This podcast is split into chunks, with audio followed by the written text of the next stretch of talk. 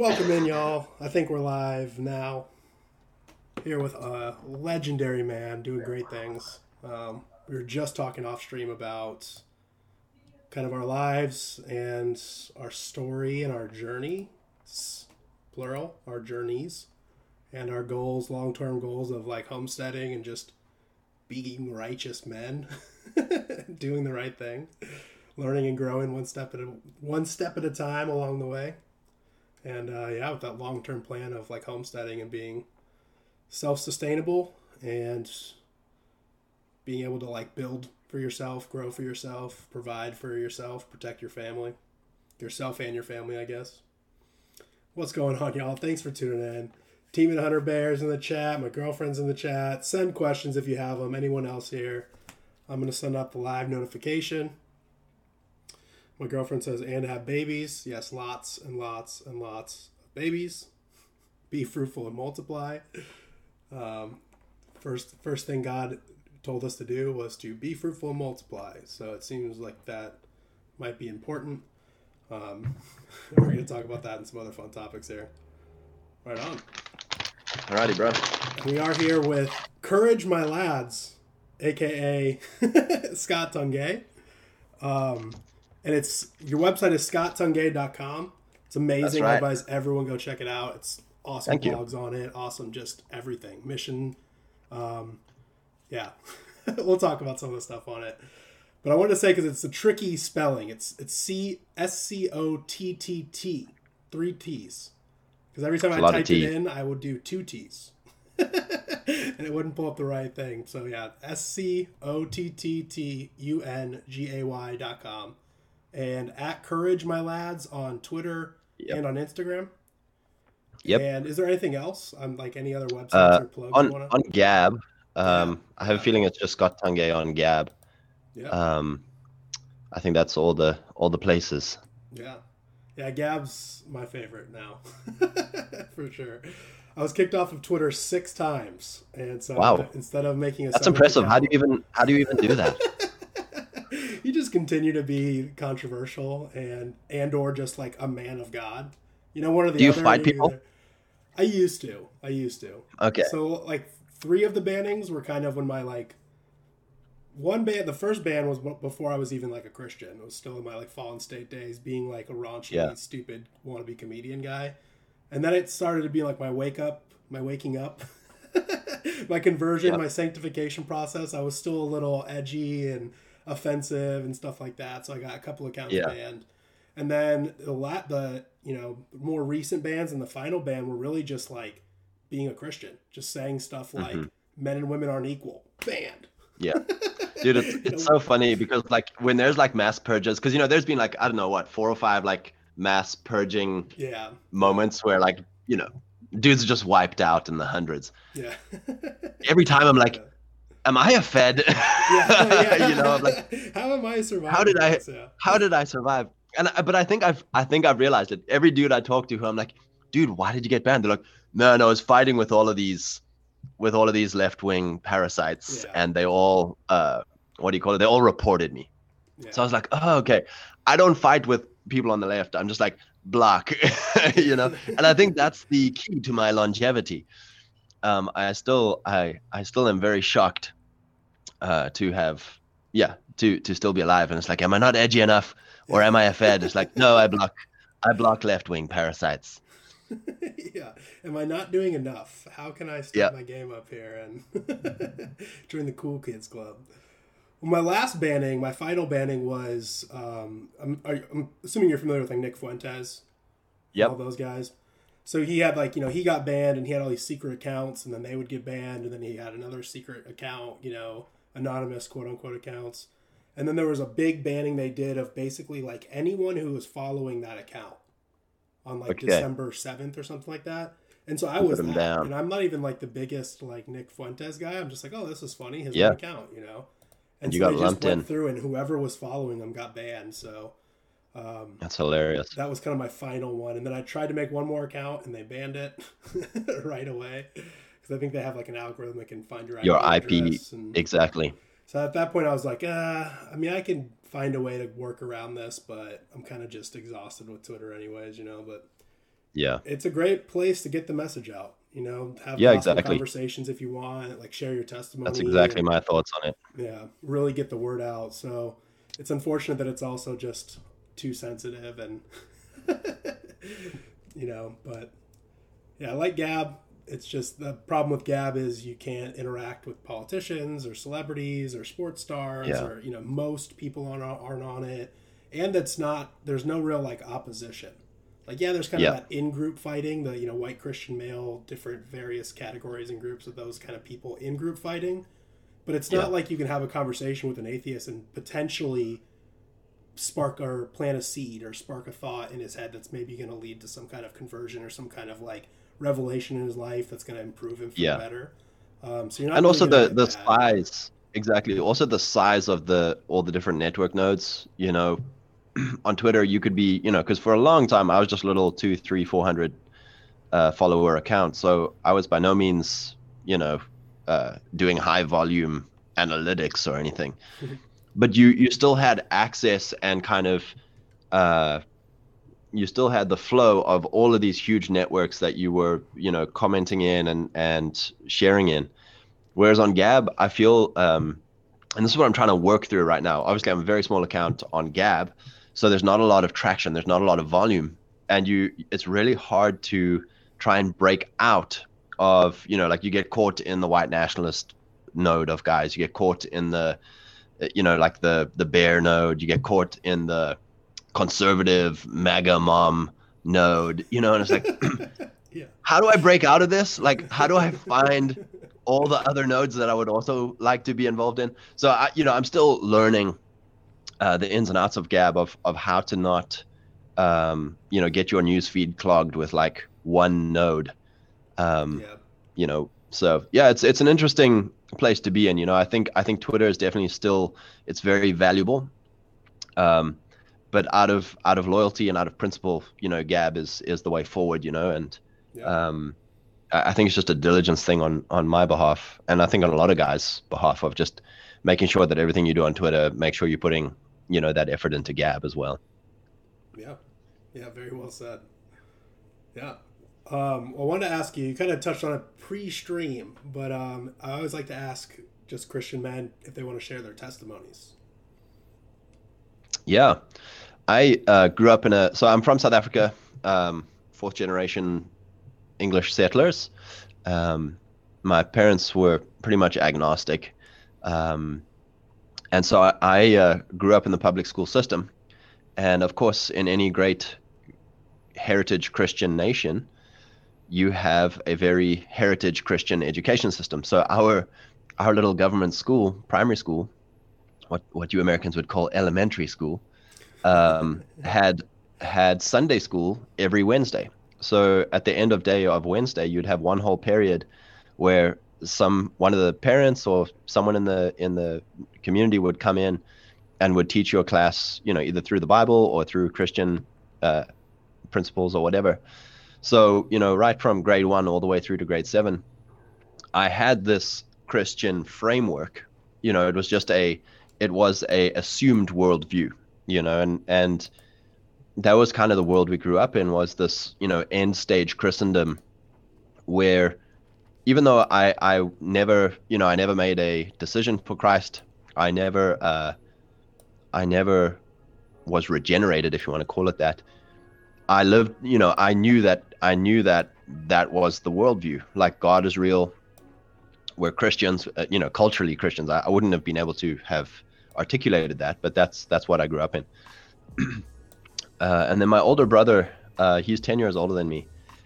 He went off on his own journey to uh, Buddhism and New Age and uh, you know all of the the Eastern mysticism and all that kind of stuff. And then when he was uh, at university, uh, this guy uh, came up to him and was like, "Hey man, do you want to see real power?" and my brother's like, "Yeah, sure." And he's like, "Come to my Bible study on Tuesday night." and so, and so my brother ends up going to this guy's Bible study and and you know starting a relationship with this guy and being discipled, and so he becomes a Christian, and um, he would come home on weekends and and started discipling me and. Uh, this guy who uh, had converted my brother. Uh, the one weekend, my brother's like, "We're going camping," so I'm like, "Sweet." So this guy who had converted my brother and my brother and I, uh, we all go uh, hiking up in the mountains up to a cave to stay the night, and um, yeah, that's uh, that was uh, that's when I gave my life to the Lord. You know, I, I believed in my heart and confessed with my mouth that Jesus Christ is Lord, and um, so I, I, was 13 years old, and but like really had no, you know, no uh, other than a, a worldview. I had no theological basis or understanding. Um, so uh, high school starts for us at, at 13, 14 years old. So I went to high school and uh, got involved in a church. Um, to the horror of many kind of reformed guys, mm-hmm. I uh, I uh, started going to a charismatic church. And um, the great thing about a charismatic church is once you've been in a charismatic church, you're not uh, you've seen everything, you know, and you're not you're not uh, you're not offended by anything. You're not um, you're not uh, yeah, you know, it's just I'm I'm really grateful. You've held uh, a few for, snakes. You know, so I didn't get that far. The, the, the, holding snakes and drinking poison was like that. That would have been the final boss, but I never got there. Man, so uh, still time, I, though, you know, still... yeah, I mean, hey, there, there's time. Um, so the uh, I'm really grateful, you know, for, for five years in a in a charismatic small town church, you know. Um, yep.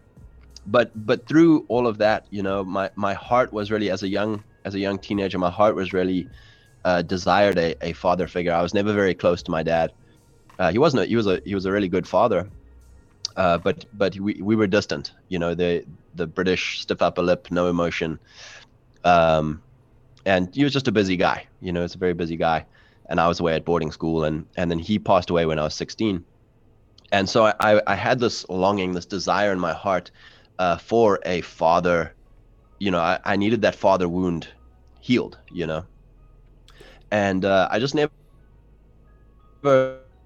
I never received that, um, you know, even right right through till you know, probably till I till I was married was when I really kind of got to this place of you're never gonna find, um, not never, but but men are seldom gonna find that father wound healed, uh, in a in a physical earthly father, you know, either their own father or placing that expectation, that heavy, heavy expectation on pastors to fulfill the, the fatherly role, which, you know, it, it got me very uh, resentful, got me very bitter. Re- you know, I had a lot of rejection, a lot of victim mentality uh, towards a lot of older guys in the church because what, what it does is it gets you into a performance. You know, the orphan wants to perform for love. And so, man, I fell into this this heavy performance um, Christianity, where if I if I perform enough, if I become the best Christian in, you know, doing all the Christian things that this church celebrates or whatever you know this denomination or, or flow celebrates, then maybe I will make it, and maybe an older you know elder or or pastor or church leader will see me from the crowd and pick me out as his adopted son and tell me that I've made it as a Christian and I've made it as a man. And that never happened, you know. And uh, so you you get this incredible uh, sense of rejection and loneliness, and um, and almost victimhood, uh, and so that was a, a, huge thing for me to deal with. And I and I think uh, getting married to my wife. So I got married at 25, and I think getting married, it really is a a, a defining kind of end you know, a lot of guys ask, when does manhood begin? When does adulthood begin? And and ideally, it starts at 12, uh, as a young man when you're when you're uh, given a rite of passage, when you're given an initiation ceremony by the older men, by your father, your uncles, the men in your community, and they they tell you you're a man now, my son. Uh, but for us in the West, that that doesn't happen. Uh, the closest thing we have to to initiation ceremony, to some form of of significant communal event where people bestow upon you a new identity is marriage, is your wedding ceremony.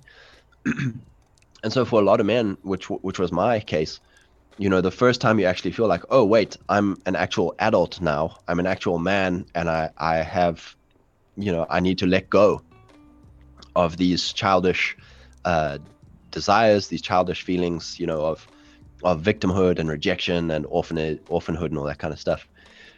And so it was, it was an incredible kind of ceremony for me, you know, getting married to my wife because it's like, okay, I'm a husband now. I'm I'm the head of a, a family now. I'm the head of a household now, and it's your your first kind of uh, yeah public ceremony of other men acknowledging that, you know. Yeah. And so my my kind of Christianity is now, you know, I've this last five five years or so, my wife and I have been on this journey of of really understanding, you know, I'm not uh, I'm not a victim. That's that is such a huge thing that kills many Christians. Yeah. Uh, you know, this thing of victimhood because you listen to many Christians and they're like, "Oh, brother, we're just praying for Jesus to come back," or "We're just praying for the rapture," or you know, "Oh God, I," you know, whatever it is, whatever. And I'm not saying you know prosperity gospel like your life's going to be a millionaire tomorrow. I'm saying, you know, all, all of us are going to have hardship. You know, for our whole life, we're going to have hardship. The the Bible promises that. You know, you will have trouble on this earth, on in this life. But at the same time, I am no longer this orphan. I am no longer this wretch. I am no longer this this uh, victim because Christ saved me. He did save me. Christ did free me from sin and shame. He did free me from uh, poverty and violence. he did free me from uh, you know all my past generational crap and all this kind of stuff. I am now a son of God. I am now a king that Christ is king of. I am now an heir um, according uh, to Christ and his work for me. And so this has been like a an incredible life change for my wife and I in, in our life going forward is is this thing of, you know, if you become a Christian, uh, there is no more victimhood. You know, there is no more uh, feeling sorry for ourselves. There is no more uh, trying to get pity and and virtue uh, signaling to people about your problems. You know, because so many Christians do that, especially people in the in the ministry domain in, in mission. They will, you know, be like, "Oh, guys, you won't believe my car broke down this week. Oh, guys, you won't believe my son's in hospital. Oh, guys, you won't believe uh, the, the my job fired me. Oh, you won't." And they they put all their sob stories out, and it's like, why are you doing that as a man? Why are you doing that? It's to elicit pity. It's to elicit virtue because so many Christians have put virtue in being victims, in being, uh, you know, broken orphans. And so for me, you know, it's it's this whole thing that I'm now. So to finish off my testimony of of where I am now, you know, my testimony of faith. I am now in this place of trying to understand what it means to be uh, a son of God, what it means to be a king that Christ is king of. You know, a king doesn't go around telling everyone sob stories. You know, a king doesn't go around telling everyone like, "Oh, you won't believe how badly everyone's treating me." And it's like, no, no, no. Like a king has got crap that he wants to get done. You know, a king's like, "This is these are my projects. These are my guys. this is where we, we go and do stuff." You know, and, and David you know, I love reading the stories of Abraham and the stories of David and Jonathan and uh, Joseph and all these Old Testament patriarchs because they had king energy. They had this king identity about them that even in the most adverse of circumstances, you know, David was basically slandered by CNN. He was slandered by the, the president. He had the IRS after him. he he was he was out. He had to like you know escape DC and go and live in the cornfields of Nebraska, you know, while he was chased down by the FBI and the IRS. And it's like that's a pretty bad place to be, you know, and deplatformed and all this kind of stuff. That that was David's life, and yet he still acted in a kingly way. You know, he still uh, he was still a man after God's heart. He he never went into victimhood. He never went into woe is me and um, what's the word I'm looking for? Like eliciting sympathy and all this stuff. You know, you read all the Psalms, most of the Psalms that David wrote were in that time, you know, of being absolutely victimized. Um, and he just appeals to God. He's like, God, break their teeth. You know, God, Yeah. you will take me in. You know, and um, and it says even in his like worst days, you know, there was a time where where he, you know, his band of merry men were were out and then they came back and, and their camp was raided and their wives were stolen. And it's like that's abject despair. That's like terrible stuff. And it says it says david encouraged himself in the lord. And um, man how powerful is that? You know you know so often we get down and despaired. I often you know you'll you'll read your news feed and you'll get discouraged you'll have despair And it's like we cannot sit in our in our discouragement and our despair. We cannot sit in our victimhood. We cannot sit in our bad things that happen to us. Because like, you know, every single person on earth will have trouble. Every man will have trouble. And we look at these guys who who seemingly have great and wonderful lives. Even they have trouble, you know. And we have to get to this place of encouraging ourselves in the Lord. No one's going to do it for you. Like, of course, you can go and and, and you know call a, a, friend up, and it's great to do this. It's great to have a brother that you can call a guy up and be like, "Hey, man, you know, uh, just struggling with some stuff," and chat through it. That's wonderful. But at the end of the day, it comes down to you. You have to encourage yourself in the Lord. You have to be a man after God's heart. You have to take God at His word, even when all the circumstances are gone to crap. So that's just where I'm at right now in in in my kind of journey with the Lord is for for many of us men of the West, we are we are in Abraham and David and Joseph's tough spot cyclically, if you want to call it that, you know, as a as a civilizational cycle, but also in our own personal lives. You know, for many of us, uh, you know, we have relational problems, financial problems, uh, health problems. Name your name your crap that you're going through.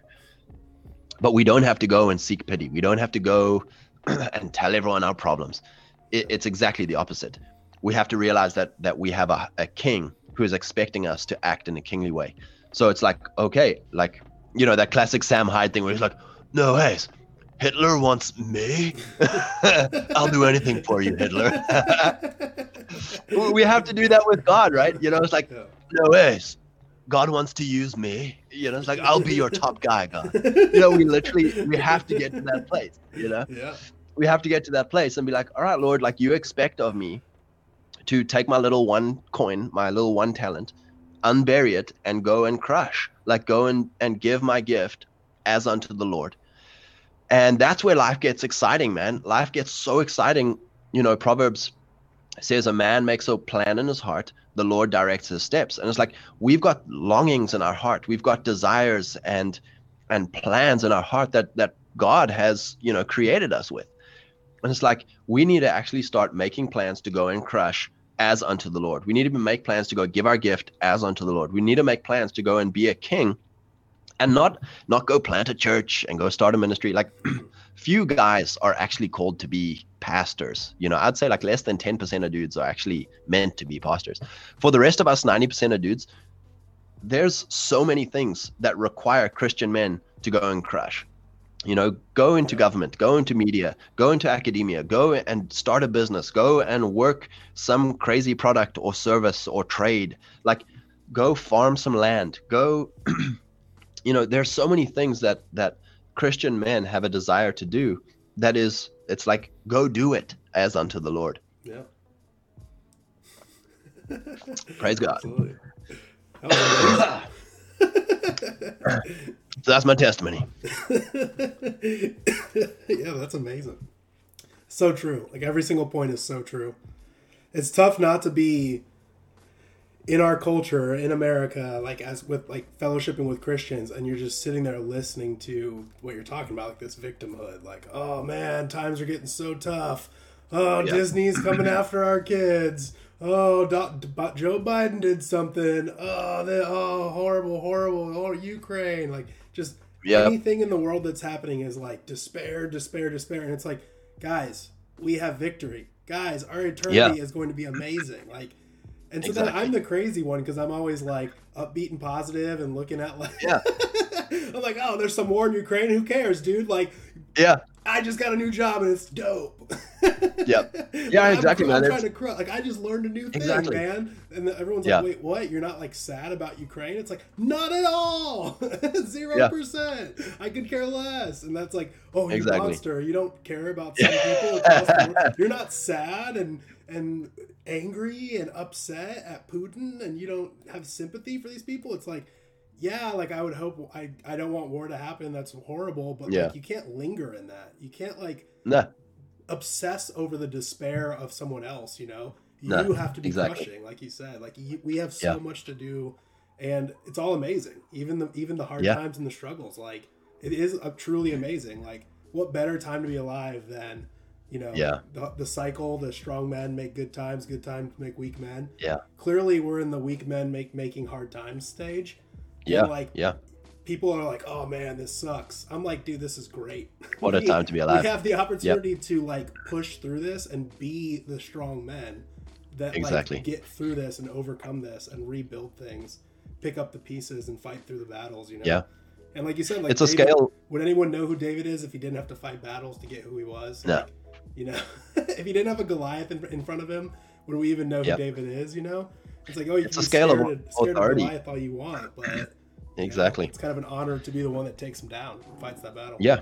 It's exactly like you say, man. It's a scale of authority of like, what is the thing that's in front of us that we do have authority over? That's what we need to focus on. Yeah. You know, because because is is it tragic that there's a war in Ukraine? Yes. Is it tragic that there's little African children with flies on their lips? Yes. Is it tragic that you know name your million different tragic stories? Are any of them under my authority? No.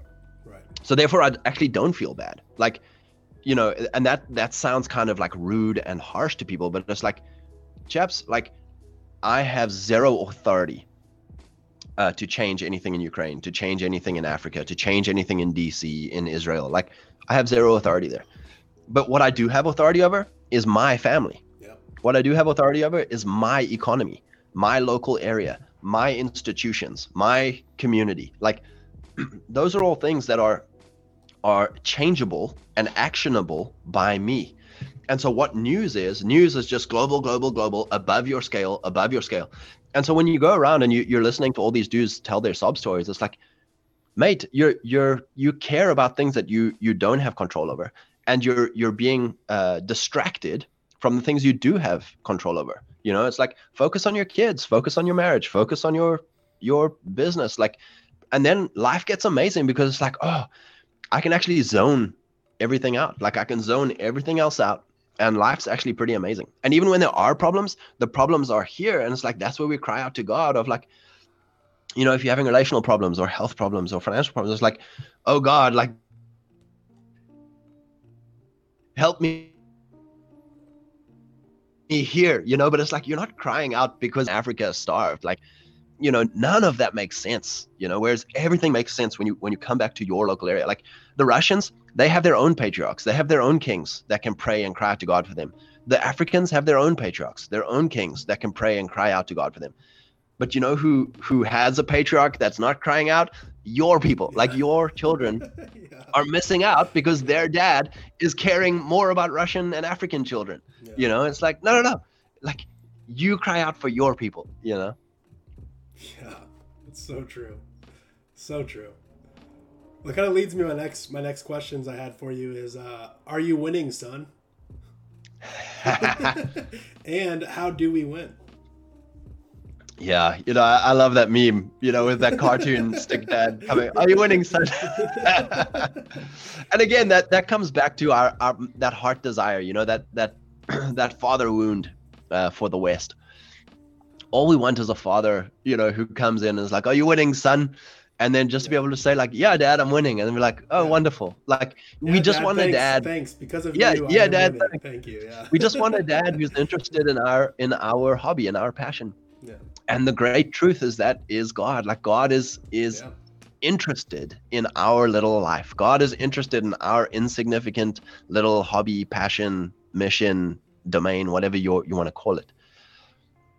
And what becomes so um, empowering for us, you know, because because the West, we're living in a time of severe nihilism. Like that liberalism, uh, it it gives us a worldview of nihilism. So nihilism, you know, nothing matters. There's no point. There's no inherent meaning to life. You know, we're all just uh, amoeba, uh, ev- evolved amoeba, and there's no afterlife, and there's no God. You know, so what is the point of all of this life? And we don't believe in marriage. We don't believe in family. We don't believe in gender. Like, there's no, or gender roles. There's no purpose. So there's no point and there's no purpose. That's nihilism. And our our liberal, you know, we are born into that. We're born into this liberal worldview. And so our problem right now, you know, as Christian men, we're like, okay, wait, like I reject all that. I reject nihilism. I reject that premise. I know God is real. I know that His worldview for me. Uh, you know, I, I want to live Christendom. I want to, you know, God, Your kingdom come on earth as it is in heaven. You know that that's winning. That's our kind of mandate. That's our our our mission is God's kingdom come on earth as it is in heaven. so how do I do that? All right, Lord, I want to play the game. I, I want to get in the game. How do I score the goals? And I think, you know, it's kind of three layers. You know, number one has to come to family. Family is the basic building block of civilization. Family is the building block of earth, of creation. You know, God uh, uh, announces himself as father. And um, and then Adam and Eve, it's it's a marriage. It's the first marriage uh, in the garden, and they are given the command to be fruitful and multiply, and then go and subdue the earth, create dominion, create kingdom, uh, God's kingdom come on earth as it is in heaven. and so for us as Christians, that's our first kind of general purpose, our first kind of general point of meaning. You know, what's the point of life? It's like, well, son, get married and have a family um, and that's a great you know point for for young men is like in order to get married i need to be high status i need to you know and and this is it's a great kind of you know i had to go and read you know all of the the the red pill and uh you know uh, what do you call those kind of um the manosphere sec- kind of the manosphere thank you. The manosphere blogs and all that kind of stuff. And that's all like natural law. It's like it's like what they are what they are documenting there is just natural law. But unfortunately it's not from a patriarchal christian view. It's from an individualistic nihilist view. Yeah. you know so it's all true. All the diagnosis is true. And it's phenomenal stuff. We we would do well to study it but we need to study it from the view of a patriarchal christian uh, purpose, a patriarchal Christian worldview, rather than a nihilistic individualist. I'm just here to consume as many women as I can and so when you start reading all of that that kind of uh, sexual market value stuff, it's very valuable. Men create value by going hard after a mission. You know, having confidence, building strength, building courage, building mastery. That's how we that's how we elevate and honor amongst other men. That's how we get more status. Women have status by how beautiful they are, by how helpful they are, and by how obedient they are. So we kind of, you know, men want the most beautiful woman that they can uh, exchange for. You know, like, hey, here's how strong and courageous and masterful I am, and you're kind of beautiful. Would you would you trade your beauty and marry me? Excuse me. Got that coof. Yeah. And um, you know, w- would you make a, a, an exchange? Would you make a trade and marry me, and we will build a life together? We'll build a family together. You'll be my helpmeet as I pursue my domain, my gift, whatever my work is. And so we've been that liberalism hates sexual market value. It hates the realism of masculine and feminine polarity, of masculine roles, of feminine roles. It hates that. Yeah. And so what it does is it tells girls, oh no, you need to become a man. You need to go to college. You need to go become strong, independent woman, which is the opposite of beautiful, helpful, and obedient. You know, and then it tells the men, man, you need to serve the woman. You need to become a servant leader. Yeah. You need to be a a good boy. And exactly. And what does that do? It makes a man weak, uh, incompetent. Thank you, baby. It makes a man weak, incompetent, and uh, and uh, and cowardly you know because we we are we're totally um, inverting the two feminine and masculine poles you know. So the first thing for for men how do we win? As as christian men it's like we need to become strong and courageous and masterful at whatever your work is whatever your domain you think god is calling you to. And by doing that you can then look back and have a bunch of, of young ladies hopefully who are virtuous and, and pretty and and helpful and you need to marry one. You know, you, you want to marry a young lady and she'll become your helpmeet on your mission, on your work. And, you know, be fruitful and multiply. Have as many children as God will give you. Praise God. You know, and so that's that's number one way to win. The number two way to win is then, you know, well, within that, you then don't want to farm your wife out to other men. You don't want to farm your wife out to go be a helpmeet to a corporation. Yeah. You don't want to farm your children out to go and be fathered by a bunch of crazy liberal school teachers who hate you and hate your God. Yeah. You know, so you you want your wife working for your mission. You want your wife working for your household. You want your children under your uh, leadership, under your indoctrination, under your curriculum. You know. and then uh, then the, the next kind of scale in that of how to win is local economy so so the first scale is is patriarchal family we want to build a patriarchal family every young guy should be one of the my my chief purposes in life is to build a patriarchal family to become a patriarch. Number two is to build my local economy. Um, what really got me into this was wendell berry the the kentucky author. He he writes extensively on localism but basically the love of your people and the love of your place. And you know the, the big idea here is that as christians we are to create an eden in the chaos and the ruins of clown world you know where we live should be different you know Yeah. you, you look at like baltimore and new york and la it's like those are all like hellholes you know haiti south africa you know name name your hellhole a hellhole is how it is because of its patriarchs, because of its men. The men of a place determine the environment Yeah. of the place, Absolutely. you know? And so we should be determining our, we should be the greatest determining factor on our land that we own, you know? So your little plot of land, even if you're, I'm, I'm renting right now. It's like, okay, this, I'm, I'm the steward of this little piece of land, our little neighborhood of 40 houses or whatever. I want to be a blessing and influence on this neighborhood. Yeah. Our town of 3,000 people that I live outside of. Like, I want to be a, a influence on this town. And how do you do that? It's not by thoughts and prayers and yard signs. it's by business. Money is the number one influence in a local area's everything politics social life you know for, for most people you want your children to stay around you how do you do that well they need a job otherwise they go off to the city to go find a job so you don't keep your your youngsters you don't keep your generational growth. You know most people want nice neighbors. Well how do you have nice neighbors? They need to have nice jobs so that they can afford to not you know the number one breakdown of marriages is financial problems. So if you don't want violent and poor neighbors you need a local economy. You know so it's very important how does a local economy work?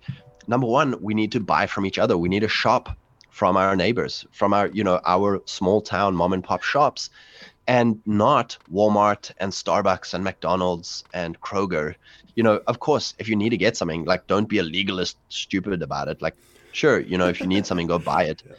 but where you can buy from your neighbors buy from your town folk you know buy from your tribe. You know you guys in the bear community have have it down pat. Like buy from your people because you love your people. You want your people to be wealthy. You want your people to have success so local economy is a huge thing you know um you know and this ties into the whole homesteading thing as well. Like you want to try and grow your own food if you can and if not meet local farmers. Go to the local farmers market and support those who do. Yeah. you want to um you want to be uncancelable. You want to be unsee you know right now the elites you know the whatever your whatever your conception of the kind of financial elite or the cabal or the bankers or the politicians whatever you want to call them their whole war right now is against christian middle class families you know they are besieging the lockdowns were a siege on christian middle class Yeah. families Absolutely. how long can you survive a siege? That's what you need to be thinking of in your local economy. You know, my own food stocks, my own water, my own waste uh, system, my own energy, and then for my neighbors and stuff. You know, how resilient is our little local economy to being besieged by these big corporations? Um, and so that's the local economy side and we you know there's there's things you can move to very practically there and then the third scale there is tribal institutions right so we again with liberalism we're very individualized you know the, the closest thing we have to tribalism is like sports teams or yeah. Yeah that's about it really. Um but but we are we are god created us to be tribal. What does that mean? It means it means my family a group of other families our children will marry each other. We are very interested in these other families success. We are very interested in these other families Yep. values and where they live and how they live. And so you know for instance like with the bear community uh, with Nick Fuentes, with uh, uh, Gavin. Like you, you, you can you can name a lot of kind of media influence influential guys who kind of have raised a flag, and then a, a tribe kind of uh, builds around them. Of like, yes, we all have the same values. We all want to see the same vision. We have a positive vision. Uh, and even to the extent that we'd all like to kind of live around each other if that's possible, and we'd like all our children to marry each other if that's possible. What you are seeing is the formation of a tribe. That's a good thing. Yeah. Tribes have leadership, tribes have institutions. And so what we see so with America, America was founded by tribes. You know, the Puritans were a tribe, if you want to call it that. There was like 120 families, you know, and half of them died, and then half of them lived and carried on, and more people came.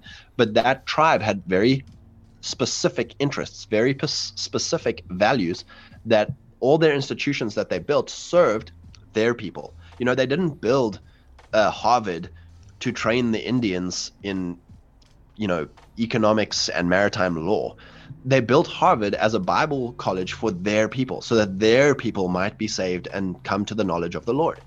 That's why they started that institution. You know, they didn't start um, a sheriff system, uh, you know, to to bless uh, the, the slaves down in in Georgia. You know, it's like no, they started a sheriff system to keep law and order in their little community in Massachusetts. Like, you know, we have to understand what is our tribe's area, who are our tribe's people, what are our tribe's values and interests. Every institution we build is to serve those people, that place, those interests. And then we need to build those institutions. You know, because right now we think, oh, the the the police are our guys, the education system are our guys America is our guys. And it's like, no, chaps, like those institutions are all enemy run. Like they've been subverted by other tribes. They are now controlled by other people, other tribes, other powers. They don't care about your interests. They don't care about your people. They don't care about your place. Yeah. You have to build institutions that do that. And the reason we have to do that is because individuals always lose against institutions. So on the right or conservatives or Christians, whatever you want to kind of identify as, we're so good at at at hey, you guys do what you want to do, just leave me alone. Like as long as you leave me alone, you know, libertarian 101, you know. and it's like and then we go in, we complain and we outrage, but as individuals, you know, like how dare CNN do this? How dare, you know, name your outrage? But it's always like one individual guy or, or thousands of individual guys throwing little pebbles at big institutions. The institution doesn't care. The institution wins. The way you you do this, an institution has to fight an institution, or better yet, your institutions need to go and fight their individuals. That's how you win. Yeah. So we need to yeah. build institutions, media institutions, churches, businesses, banks, um, uh, or uh, what do you call those things? Um, nonprofit organizations, you know, all of these sort of uh, associations and networks and things like that. We need those for our people because those are the things, you know, when we talk about NPCs, non player characters, like normies, why are they normies? It's because they follow the cultural norms of the most powerful institution in their life. So, majority of people watch TV. The most important, the most powerful institution in their life is the mainstream media. Why is it powerful? Because it can come and destroy them and they know that like oh if you say the the r word or the n word or the the say the wrong thing or like cnn will come to your house and destroy you. And they know it you know because cnn has demonstrated that. So they toe the line and they follow the mainstream news. They are normies because they follow the cultural norms. So we have to fight not against the normies you know because we get so angry at the normies. We we get like you you retards you know like can you not think for yourself? Yeah. and it's like they, yeah. you know it's not their fault. They're just drones. They're, they're following the power you know? So we need to build power so that we can capture as many normies onto our side as possible. You know i'm telling you now if you had a huge media organization a huge financial organization a huge political organization and a huge uh, ministry church organization and you all started going on one narrative and going hard at it and rewarding those who followed it and punishing those who didn't, very quickly you'd have tons of normies just flocking in and being like, "Oh yeah, we've always believed this. We've always yeah. believed this," because they they just follow power, and that's okay. It just means that we have to build powerful institutions. We have to build institutions for our people and then wield it and not just be libertarians, you know, just be like, oh, well, you do you. And it's like, no, they're going to do them and then come and kill you. Yeah. You know, it's like, we need, Yeah. you know, so that's the third aspect of, of are you winning is like, are you building some sort of tribal institution just with two or three other guys? You know, two or three dudes in a basement is an institution. You know, it's like Snopes fact checking. It's like some pedophile on a couch somewhere, you know, from what I understand, allegedly. You know, it's like, you know you, you need this kind of you need this kind of bravado of being two dudes who like who have an idea like hey man let's go buy buy a business together let's start a media thing together let's do some ministry thing together let's do some government you know let's run for office together or let's like two dudes forming a group forming something that is not their individual names that's an institution and that's how you start winning power Absolutely. Yeah, yeah. That you mentioned the Bears. It's like the Bears have gotten so powerful by basically just not wanting power. Yeah. in a weird inverse way, but it's everything you're. It's like the epitome of what you're talking about. It's like in-group preference, us. Let's focus on us. Let's. Yeah, we all live in different states and different countries, but we're still connected with this, our cell phones and our computer screens or whatever. And you can complain about how evil and well, how led astray you can be with these screens.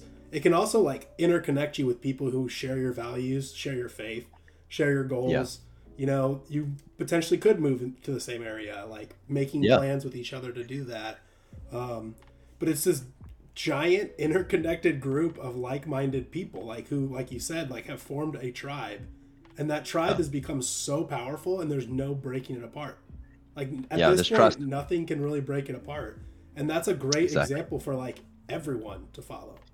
Like the, my big complaint about the America First people is, uh, oh yeah, out of honor for the bears i have, I have decided I actually am wearing a shirt too, a uh, bear shirt.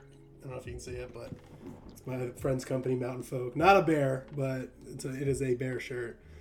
But my big complaint with America First people is that they're not really doing that, and I hope it's yet. I'm cheer. You know, Yeah. like my complaint is like as of right now because I really want to Yeah. see all these young men who are on it. They're with it. They're fired up. Yeah. They want to make change. And really, all I see at this point is just complaints. It's just a, Yeah. a tribe that is formed that basically is identified by complaining about the other side. And I they're really focusing too to- high Right. And it's like, well, hey, let's harness this energy into getting families. Exactly. making families, becoming good good true men of character, men of honor. Yep. And let's really focus on what you're talking about, like our community. Yeah, America Yep. First is an American movement. It's not going to be Yeah. Missouri. But it has to become centrally localized in one physical community. Like the idea in and of itself is like very broad, connected by screens and, and whatnot. But if their goal really shifts to being like, let's make meaningful change in our own lives collectively and also individually, like in our own little gardens scattered across the country, like it will turn into one of the most powerful things ever. But if they just kind of because that's a, there is no political solution. You know there is no Yeah. political solution. We're Yeah. not voting our way out of this rot and decline. Yeah, and so that's it. You know you have a bunch of these dudes who are energized politically. You know the, the, the political nationalist talking points are wonderful to energize people and to collect uh, a following of people who are are energized. But then they have to go practical. Exactly that. They have to build family. They have to build economy. They have to build institutions. And then one day like you know you either go neo-amish where like you don't care about uh, you know trying to fight people for the other institutions because you've got your own. Or you know you become so powerful that you know you you go and take over those institutions or you you fight those other institutions into obscurity you know? But it's like it doesn't happen by by focusing on voting on voting on voting. It's like you got to vote harder you got to vote harder you know? And it's the same thing like i said. yeah. Exactly. It's the same thing i said like right in the beginning with my testimony of like placing this desire and expectation for a father onto a pastor. You're going to be disappointed every time because he's just a man. He's just an ordinary dude who's got his own problems. He's got his own heart issues. He you know he he's not god. He's not going to solve all your problems. He's not going to make you feel wonderful. It's the same thing in politics. It, now it's just all grown men. And it's like donald will you bring me a unicorn and read me bedtime stories like you know uh, because that was me like i felt it right? 2016 we were riding the train like this guy is going to solve all our problems. This guy yeah. is going to save us. And it's like chaps you know uh, god bless donald and, and god bless everything that happened in, in 2016 and stuff but it's like it's all useless without the people doing the stuff themselves. You know so nick Nick Fuentes can declare himself Caesar and and God bless him. Like if he goes hard and and takes you know takes the political uh, uh, route and and becomes powerful in politics, like God bless him. But if the millions of Groypers in America First boys all stay as single degenerate, uh, nihilistic, individualistic, liberal, uh, civic nationalists, there is no political solution. It doesn't matter how strong and great your leader is yeah. if the people are all, you know, just blowing their lives out on nihilism.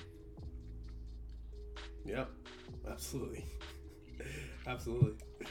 Yeah, I heard someone, a, friend of mine in my real life, explained that um, it's a profound point I've kind of been lingering on and trying to like interject into conversations. And it's kind of a simple thought, but it's like in the last 50 years, so since 1970, we've had 10 presidents, right? And all of them have been Christians. And you can question that. You know, there's various denominations and whatever. You can argue that maybe they're just saying that, but they're telling you they're Christians and they kind of generally act like Christians. And in those 50 years, like, has our country gotten more Christian or less Christian? Like, I'm going to say less. yeah. if it's not obvious to you guys out there. Yeah. And then, and then, you know, same same thought. Like out of those ten presidents, six of them, six or seven, I think it might be six, were conservatives. And like, has our country gotten more conservative in the last fifty years? So we've been winning, quote unquote. Like, look at the last fifty years. We've had Christians and conservatives in power, in the highest power. You know, the quote unquote the most powerful man in the world and you know whatever that's a whole nother debate yeah. of who actually holds that power and wields that power and if he's a puppet or not or whatever but if that's your goal, like we're gonna elect our guy and he's gonna fix things, and we're gonna get a Christian conservative in there, and he's gonna make this country Christian and conservative again. It's like, well, it hasn't happened for the last fifty years. Yeah. so this idea of like, like just keep waiting. You don't do anything. Just keep waiting. We're gonna yeah. get our guy in there eventually, someday, hopefully, and then he's gonna make a change. And it's like if all that even does happen, the change isn't going to happen. It's been happening for no. 50 years. It's not going to happen two years from now, four years from now. Yeah. And like you said, like we need to be focusing that energy, that power on fixing our lives, on making meaningful change in ourselves, our families, our communities, and our churches.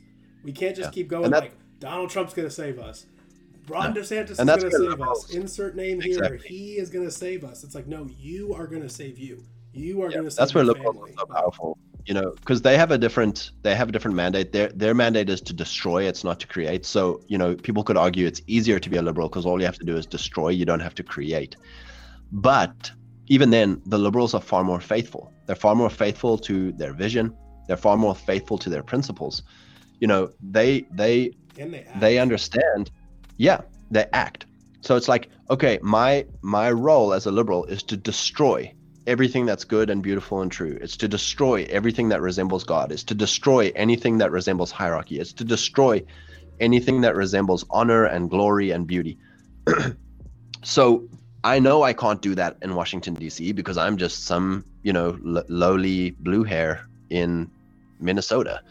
I know I can't do that in, you know, so so what do they do? They're like, well, I work at this company. I'm going to start filing HR complaints. I'm going to start sabotaging. I'm, and it's like they work where they are. You know, they they are incredibly good at destroying where they are. They're they're phenomenal at it. And then they get promoted, so then they destroy where they are. And they get promoted and they destroy where they are. We have to learn from them, copy their homework, but instead of destroy, it's create. We need to create where we are. We need to create where we are, and when God promotes you, then you create where you are. You know, it's it's an incredible uh, affliction on us is that we expect the top guy to create and for us just to consume you know? So maybe that's you know you have destroy consume create you know? Conservatives well we don't destroy things. We, we but we just consume you know? And it's like no we need to start creating you know? It's both and. Like you do need political leaders to some extent. Like praise god for local dudes who are running and doing stuff. Like carry on. But we need to match them. We need to the the bigger power needs to become from from family men from patriarchal christian men creating where they are. Yeah that's such a great point. It's like they, we keep hitting the pause button. We keep Yep. hitting the pause button act like well they're trying to destroy so we'll just stop them from destroying. It's like or you could focus your energy on building. Rebuilding Build or building Yeah, build so much and so Build and great exclude. that they can't even destroy it as they're Exactly. pulling the bricks down of the building you're like on to the next building just building it higher building it and every higher. time you you find a destroyer you you exclude them you kick them out you you don't tolerate you, you don't give them a voice you don't give them a vote like out straight to jail gone yeah, absolutely.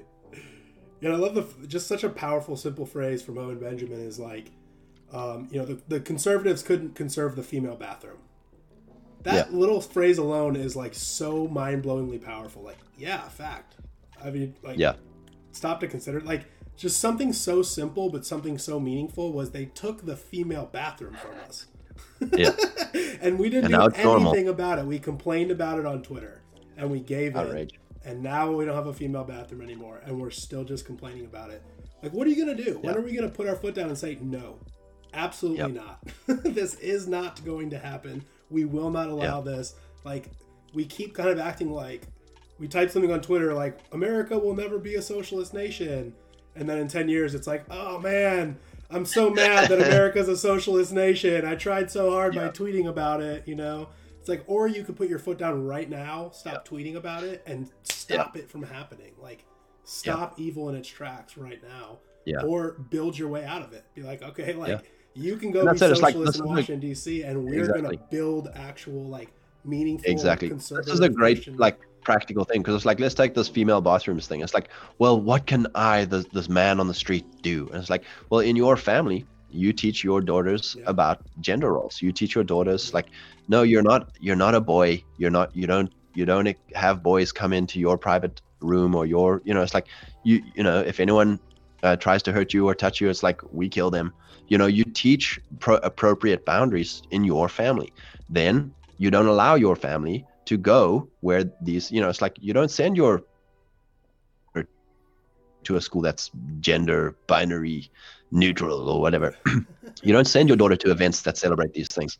It's like no don't go there. And so you are taking action. And then in your business if your business has bathrooms you don't do this. You know no we don't do this in our in our business. And it's like well what if we get sued? And it's like well now we're on tribal institution building. Now you start you know where's our adl where's our litigation institution that that fights for small business rights and and for you know all this stuff? Like now we're fighting now we're fighting you know and so yeah it's, it's incredibly exciting when you take it on you like what can i do to push back and to build and to exclude the destroyers Absolutely.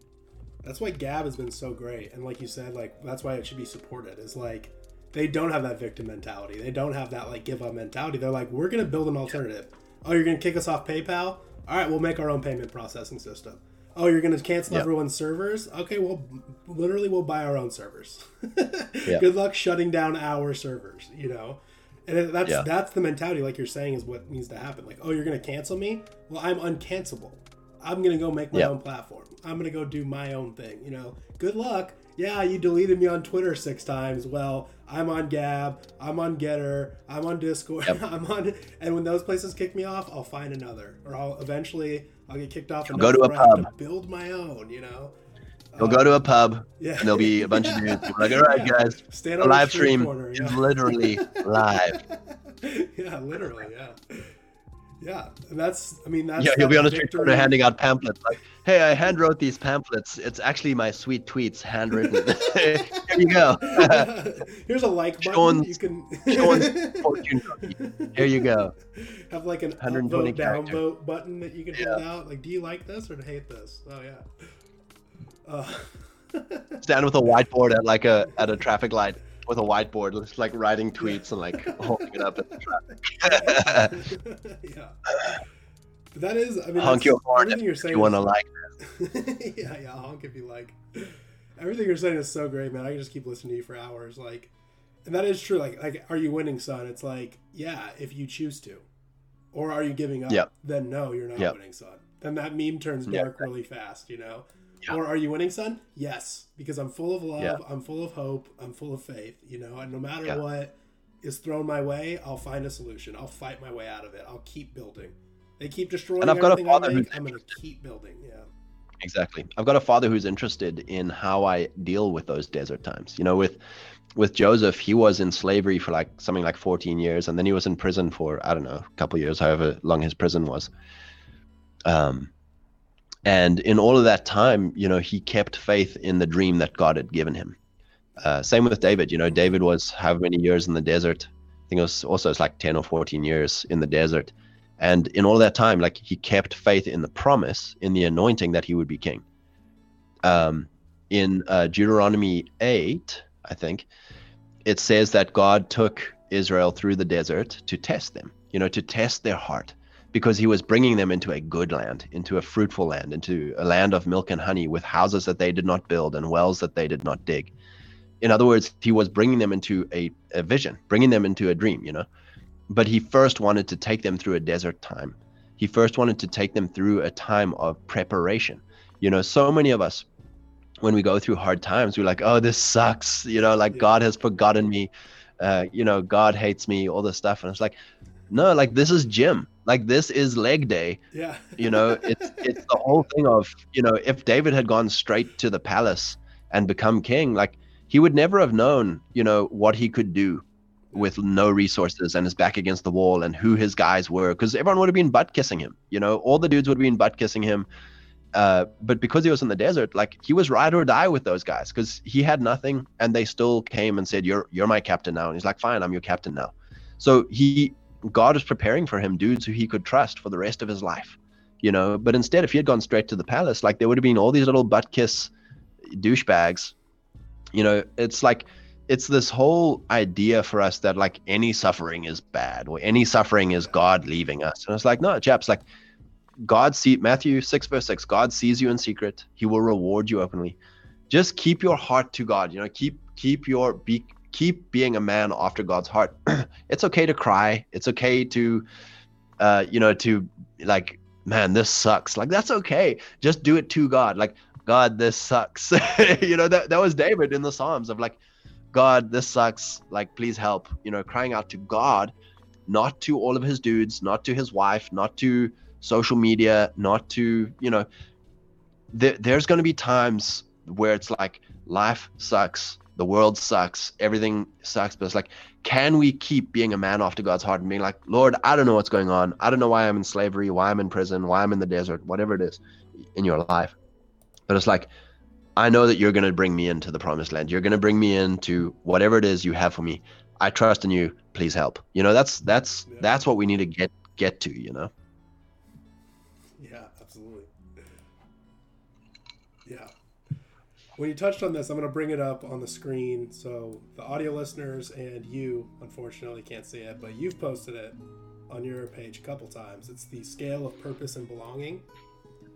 And you touched on it, and it leads perfectly into this because it's like, as you can see here, again, audio listeners, you can't you can't see it, but if you go to Scott's Instagram page and scroll back a little bit, you can see him. I think you posted a couple times. Yeah. and it's so great. And your explanations of it are so amazing too. Um, just of the exactly like what do you what is your purpose and where do you belong?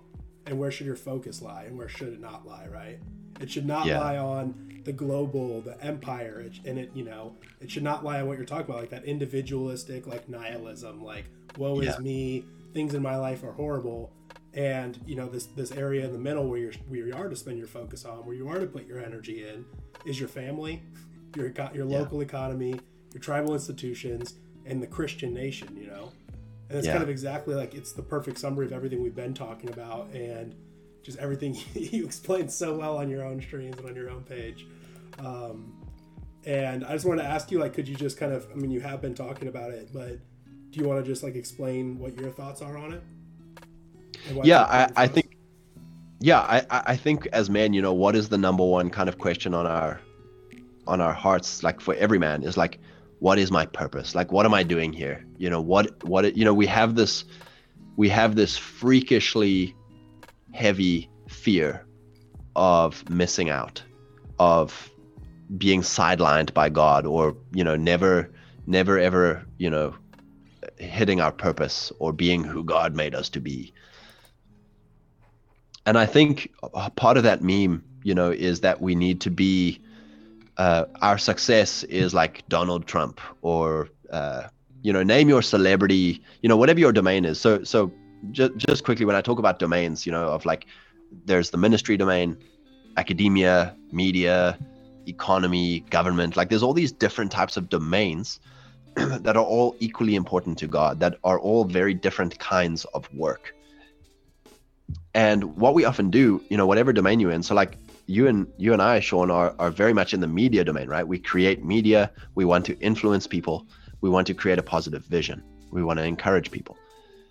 What we do is we we go find someone who's a great success in the media domain, like Ben Shapiro. You know, like, wow, Ben, he's so successful. He has a million viewers and Birch Gold. He has so much Birch Gold and sweet Birch Gold.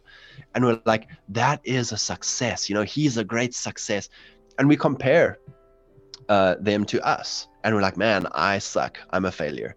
I don't have a million subscribers. I don't have sweet birch gold but what what we see um, taught by by jesus is is different scales you know so some men are 10 talent men some men are one talent men it doesn't matter what God has gifted you with talent wise.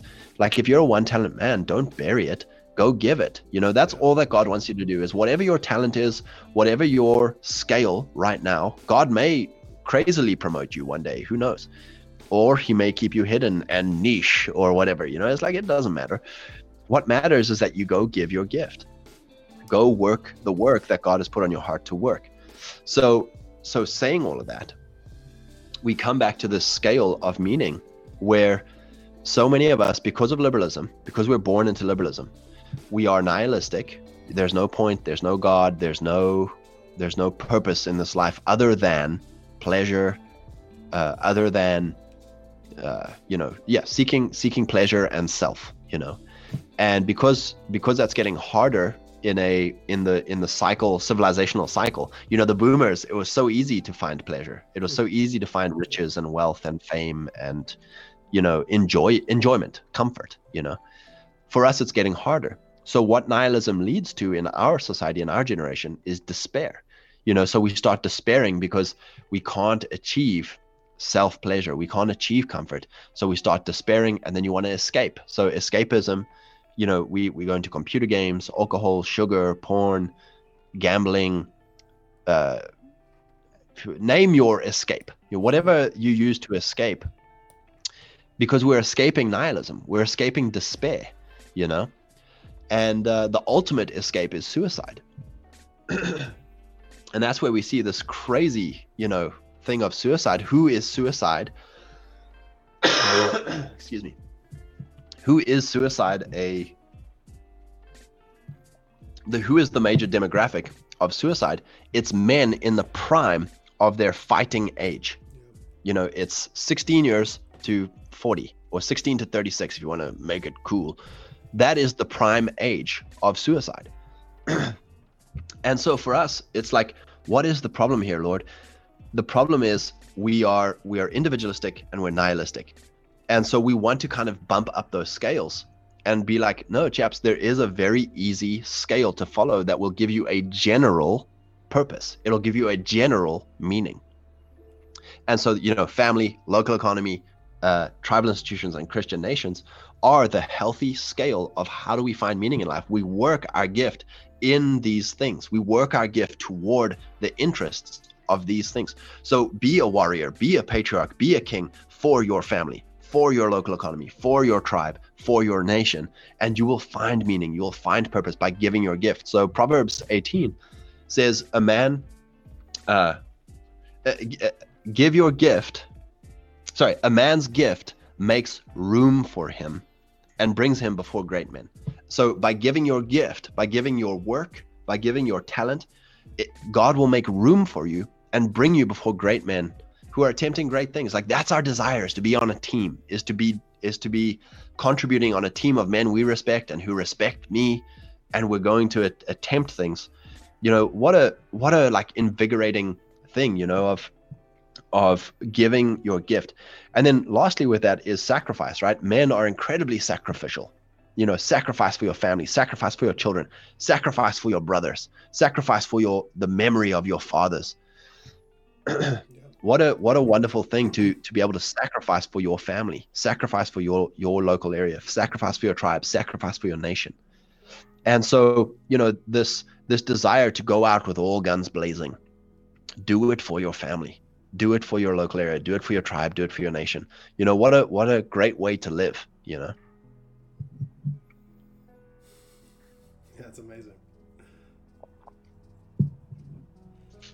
So and then with uh, with empire and with globalism, the, the last two on the on the scale there.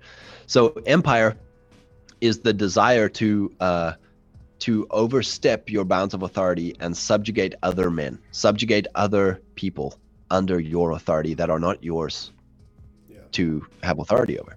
And that's a, an incredible desire, you know, the desire for what is not ours. You know, that that was Lucifer's mistake of like he desired the glory that was not his. Mm-hmm you know? Um, and uh, and that's our problem as men you know? We can desire what other people um, it's it's not a it's not a sin to desire. You know you look at another man who's successful and he has a nice car he has a nice nice house he has a nice wife he has a nice family he has a nice job or business like praise god for him. You can you can be encouraged by him. You can be like god what he has i want. I desire the things that he has. That's a positive vision. God bless that man but when we turn to um, covetousness, which is, I'm going to kill that man and take his car, take his house, take his wife, take his kids, take his job, that's where sin comes in. That is empire, right? empire is to covet, is to is to enact the taking of what is not yours, what is not yours to take. And then globalism, the, the problem with globalism is this you know, God wants the nations discipled. So that means there are nations. Like, hey, all the nations are diverse and distinct and unique and wonderful. So we should go and disciple all the nations. Discipling all the nations does not mean making them one nation. You know, like, oh, you're all Christian nationalists. That means Christ is your nation. It's like, no, no, no. My nation, like, I'm an Anglo. you know, specifically, I'm an I'm an African Anglo. I'm married to a German American girl, and it's like those are distinct nations. You know, we have a cross cultural relationship. and it's like, I care very much for my nations. You know, I care very much for what my nation is doing. And I want my nation to be honoring to the Lord, my nation's institutions, my nation's people. Globalism says there are no nations. You know, Satan he doesn't want the nations to be discipled. So how do you do that? Destroy the nations before they can be discipled. And globalism comes and says there are no such thing as specific and peculiar people and nations. There are no such things as borders and specific places. You're all just cogs in this banking machine and we can move you around as cheap labor and consumers and economic zones. You know, so globalism has to be rejected, you know, and be like, no, we will not we will not treat uh, some other place over there as if it was this place over here. Every place is is sacred and and honoring and honorable. Every people group is sacred and honorable, and it's like we don't have to uh, believe these lies of globalism that everything is just you know liberal uh, blob that can be interchanged. Yeah, yeah, that's so great it's so great and it's so crucial. You know, obviously no one's talking about it in the mainstream, but that's like you said, that's our job. yeah. People yep. like us, and then just individuals, just on their individual page or in their individual conversations in real life, yep. like embody that, live that out, and spread it. And it will spread like wildfire because it is natural to us. It's so unnatural yep. to be investing your time and energy in like what's happening in Syria or Ukraine or Australia. you know, unless you live there, unless unless you are Australian, yeah, you are Syrian, exactly. like you are Ukrainian. Exactly. but like it is so much more natural for us to be invested in our tribe, our like Yeah, tending to our own garden and not focusing Yeah. our energy on like the garden over there. And like you said, it's like so easy to like then keep drifting off into like this covetous covetous attitude of like Yeah. that garden. I want what he has. I want to do that. I want to go over there. It's like, yeah, well, you have responsibility right where you're standing. So Yeah, get to that's it. really good. yeah, Yep. like, like, get to Praise it. God. You gotta you gotta work that dirt with your hands. You know, you can't Exactly. keep focusing on what's over there. And that's Exactly. another thing we've kind of been touching on that like I've seen you like talk about a lot is mission. And I wanted to ask you like you've kind of also just been kind of scraping the subject, but could you explain mission and like why it's important? Yeah, I think as men, you know, that's our, you know, if you read, uh, I think it's, um, man, what is it? Uh,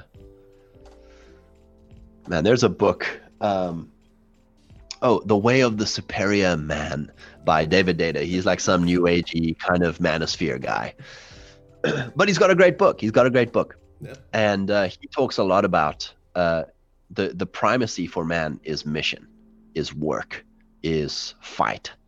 The primacy for woman is marriage, is relationship, is uh, uh, nurture.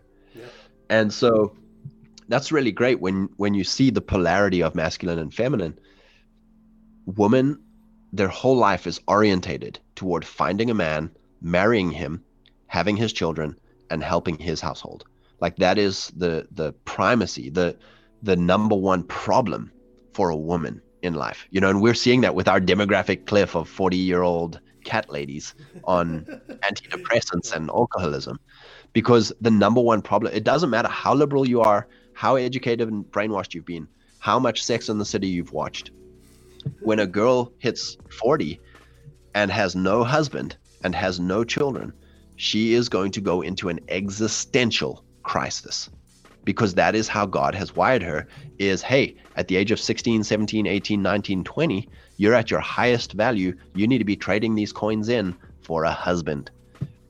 Likewise for a man you know if a man gets to 30 or 40 and doesn't have success in his domain in his mission he starts having an existential crisis. I'd even say it's earlier you know we we've i'm sure m- most of you you know from the age of 20 you're like god what the heck am i doing? What am i doing with my life? Why am i not succeeding? Why am i not you know and we look at guys like justin bieber and it's like you know he succeeded at the age of 20 or 18 or 16 however old he was. And you know you look at a guy like uh you know alexander the great and he was like you know 20 when he conquered the whole world. And like you you you know you're like oh god i'm 20 and i i still live with my parents you know?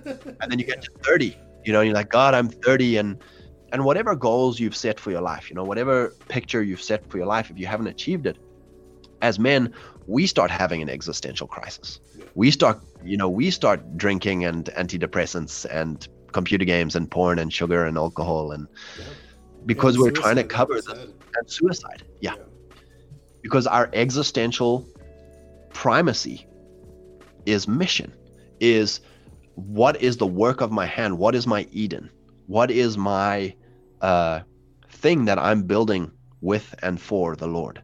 What is my thing that i'm fighting with and for the lord? You know that is our that is our heart's cry you know?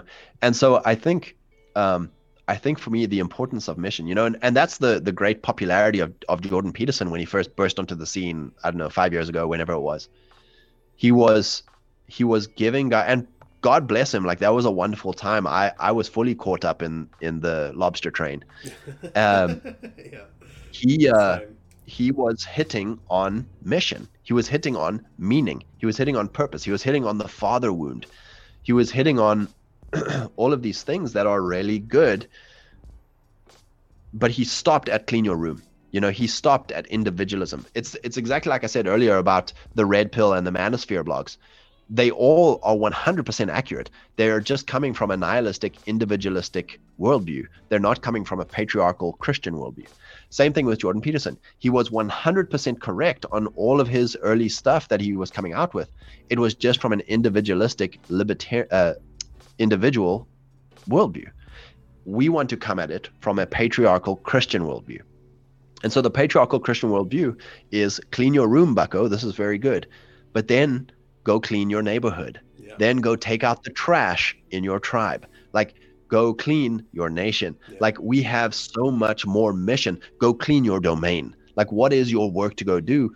Go bring order there as a patriarch and as a Christian and as unto the Lord. So, you know, so many, so many Christians, our, you know, you and I were both saved into Christianity from pagan heritage. You know, we never had a heritage Christian upbringing. So we kind of got saved and we're like, okay, in order to be the best Christian, I have to be the pa- become like the pastor. I have to go plant a church or become an elder. Like that's the way to become a Christian. Likewise, all the guys who are brought up in heritage uh, Christian families, it's very similar. Of like you have to go become a worship leader or a missionary or you know all this stuff to please the Lord. And it's like, chaps, you know, we have to understand this thing of domain. Like in the Bible, the Levite tribe was only uh, it was one twelfth of of Israel, so only like eight to ten percent of dudes are called to the ministry domain. The rest of us, the other ninety percent of us dudes, our mission for the Lord, our mission to bring the kingdom on earth is in another domain. It's it's outside of the church. So one of my encouragements to Christian men is to stop focusing on the church as as your receptacle for mission, as your receptacle for your life's work and significance and meaning. And instead, like, what are you good at? What is your job? What is your business? What is your passion, your hobby? Go absolutely crush at that thing as unto the Lord. Make that your mission because by being an excellent like i will literally pick the most dorkiest nerdiest thing like let's say radio control car racing like that's my passion. Like imagine that's the case right? I'm, I'm not i'm not railing on dudes who are. I just think it's pretty dorky because i never did it. Maybe i'm maybe maybe i'm bitter. I really did want a radio control car yeah. You didn't get it for Christmas that one time. yeah. But go do that as unto the lord. Like go be the most excellent race car builder. Go be the most excellent track meet event organizer. Go be the most excellent uh, driver of the little radio control car and then give glory to god like be a freaking awesome dude that everyone likes and is like man that guy's really great at this hobby he brings so much value to this club because there's going to be 30 or 40 other dudes who are all there and it's like you are bringing Christ to that hobby. You are bringing Christ to the thing that 30 or 40 other dudes love most. And you're saying to them, guys, God loves this too. God loves this so much. And He loves you. And He loves radio control cars. And He loves that we drive these little things around at 40 miles an hour. And He loves that we geek out at this. God loves this. And like, that's an amazing thing. You know, that's an amazing mission. It's the same with like home, like my passions the things that I dork out and geek out over are like homesteading, permaculture, and rugby. Like I love rugby, Mhm. I love permaculture. Like those are the two things I absolutely geek out on. And it's like it's because God loves rugby. It's because God loves permaculture. So how do we go and be God's man in whatever sphere you want to get involved in those things that you're passionate about? Go and give your gift. Go, you know, if you're an administrative guy, go give your administrative gift. If you're a people person, if you're a get things done guy, like go give your gift in the thing that you're passionate about because God's passionate about it. And then, you know, you'll you'll be 30, you'll be 40, you'll be 50, you'll be 60, and you'll look back and you'll be like, look at all these friendships I've made. Look at all this Yeah. stuff I've done. Look at all these things I've built. Look at all these institutions I've been a part of. And and you know, it's that whole thing we said about the liberals earlier. Everywhere they go, they destroy. Everywhere you go, you've created. Everywhere you've gone, you've built. Everywhere you've gone, you've brought life. You've brought Christ. Yeah, that's amazing. That's so true. Like so true and so amazing and so inspiring too. Like you're getting me pumped up right now. I'm like, yeah. I know what I'm doing after this stream. yeah. Yeah, that's great. Um, I wanted to ask um, I wanted to ask you what what is a man and what is a woman?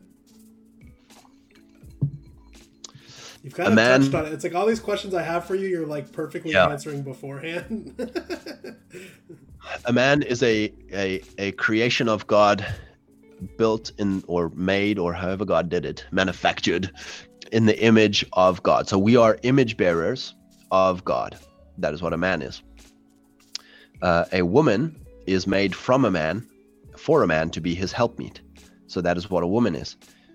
And a man has specific roles and authorities that he is to exercise and do as unto the Lord. And a woman has specific roles and authorities that she is to do as unto the Lord and specified by the Lord. Um, and men are good. It says that man, that God made man and what he, God made man and what he saw was good. I'm paraphrasing. Excuse my theology bro is going to be like, Yeah, That's how bad. dare you misquote the King James version? uh, you know, marriage is good. Women are good. You know, we everything that God made was good, and so it's good to be a man. If you're a woman, it's good to be a woman. It's good to be married. It's good to have children. It's good to have dominion. It's good to build your Eden. You know, so uh, that's a very short little uh, thing there, but that's what it is to be a man or a woman. yeah. Well, that being said, in our modern times, in these modern times that we live in and exist in, are men failing women? Yeah, it's it's a both and. It's a chicken and egg. Uh, you know, because so my wife and I have a a joint YouTube channel plug, uh, Scott and Kelly, uh, where we chat about relationships, we chat about homes, our homesteading journey, uh, we chat about health, all that kind of stuff.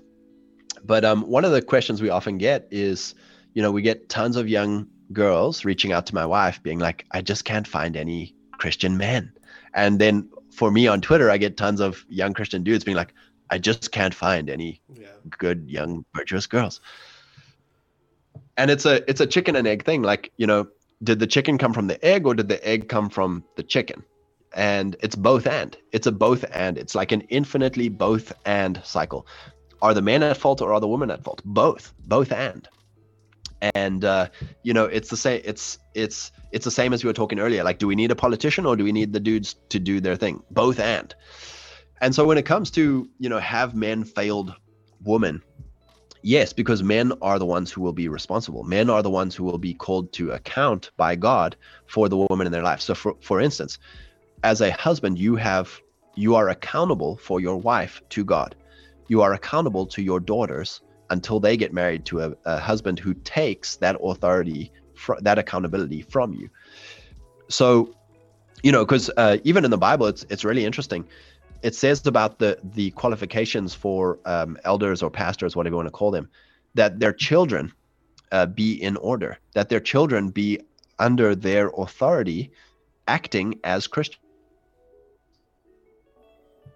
So, so that means until that child becomes an adult and has their own family and becomes their own authority system, they are under the authority of their father. And so, have men failed women? Yes, big time. You know, th- there has been a as men, we need to hold frame uh, for the women in our lives and protect them from the frame of the enemy, the frame of people who would destroy our families, destroy our wives, destroy us, destroy our children. And, you know, so many fathers take this hands off approach of like, well, as long as my daughter's happy, as long as my daughter is not, you know, upset or whatever. And it's like, you're failing your daughter. And by, ex- by extending that, you're failing your son-in-law, your your future son, who has to take that daughter on and now try and apply a frame to her. And you know she's never had a frame uh, her whole life, and so you know kicks against the frame, and that's where it becomes now on the woman's side as well.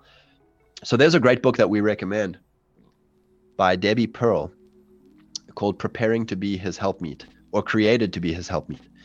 and you know it blessed my wife and i it blessed our marriage but she basically says like you know it's i think i think peter i think the book of peter i might be wrong on this but says to to women if your husband is not saved if your husband is a belligerent douche you should win him to christ by your spirit by submitting to him by submitting to him and and living the christian life you know and so so many christian ladies they they have a caveat of being submissive to their husbands by saying well my husband doesn't deserve for me to submit to him because he's a douche and um, you know so many christians are like yeah until he's the servant leader you don't submit. He's a douche. Uh, but but actually you know the bible says like no he could be an unregenerate heathen pagan odin worshipping abuser. Um, and you can win him to christ by your submissive and sweet spirit Yeah. uh, and by praying for him. And so this book created to be as it was phenomenal in uh, you know one of the one of the um, the things that really blessed my wife was this this uh, quote i think from elisabeth elliot. She was the the wife of that dude who was speared in the amazon jungle. Um, but she said about marriage and and submission uh, submission is not when you both agree on something. Submission is when you both disagree on something. Then that's when you submit. And it's like no way. It's like that's pretty genius. Like you know like you don't think about it right? Because everyone's like well you know scott is such a good boy and he's such a good christian and he's a servant leader. Of course she will submit. And it's like Yeah. that's not when submission is tested. Submission is tested when scott's an arrogant douche uh, pagan odinist larper. You know like that's when submission is tested. Um and so many christian real quick it's like and then as men like we're called to submit to christ and that's a Yeah. good point because it's like why do you have to submit because like we don't want to do those things we have this natural Yeah. inclination to do for ourselves no you have to submit you have to humble Yeah. yourself you have to like let go of your ego and your wants and your personal desires and do what is righteous like it's not natural really to us you have to submit that's a great point yeah Yeah. so yeah man so it's it's a You- chicken and egg thing You have to make peace at with your enemies. You can't make peace with Yeah. your allies, right? you know are men at fault? Yes. Are women at fault? Yes. What do we do about it? Become a better man you know like Yeah. you know uh, and, and that's as well why, why i encourage dudes like you know again to to get back to the raw realism of it. Like you know praise god my wife and i we, we both got married at 20 she was 25 i was 25 uh 26 on her we met when we were 25 married when we were 26 and um you know praise god my wife never had a, a boyfriend before me. You know she was a virtuous girl who had a heart after the lord and you know praise god for that. But for the majority of girls that's not the case. Like my wife was an exception. Yeah. the majority of girls are going to you know they're going to have a good father eh, you know hopefully if they're in a christian church or household they're going to they're to have a good vision a good frame a good father you know for their teenage years. And then they're going to go to college. And guess what happens at college? You get indoctrinated you get brainwashed and you get gangbanged and you get indebted. Like there is no 99% of girls are not going to have the strength of character and virtue to escape that frame that is put on them. Yeah. so my advice to guys is you want to find a girl young.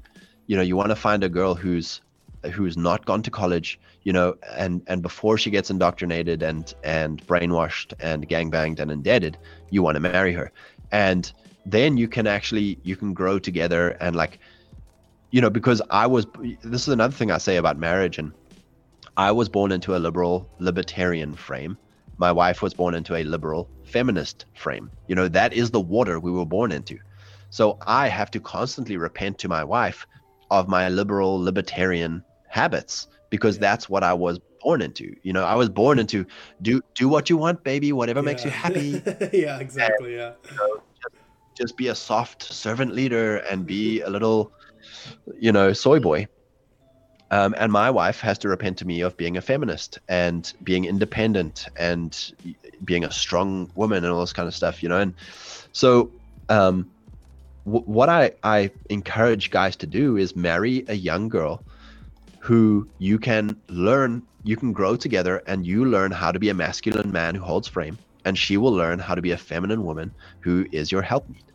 And you know, there is no perfect trad girl. There is no perfect virtuous girl who who is perfectly feminine and submissive and a homemaker and a helpmeet and her dad has trained her up and like you know her dad is like giga chad trad dad and she was this homeschooled you know 10 out of 10 hot virgin uh, who can cook and sew and garden.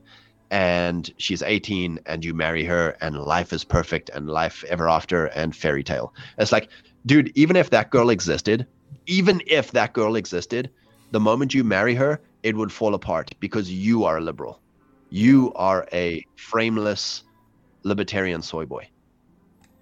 And she would fall into your frame. She would fill your frame you know? So that's what what my wife and i are learning in marriage you know is like man i'm learning how to be a man. I'm learning how to be a father. I'm learning uh, you know we're not yet parents you know we, we pray to god for for for children.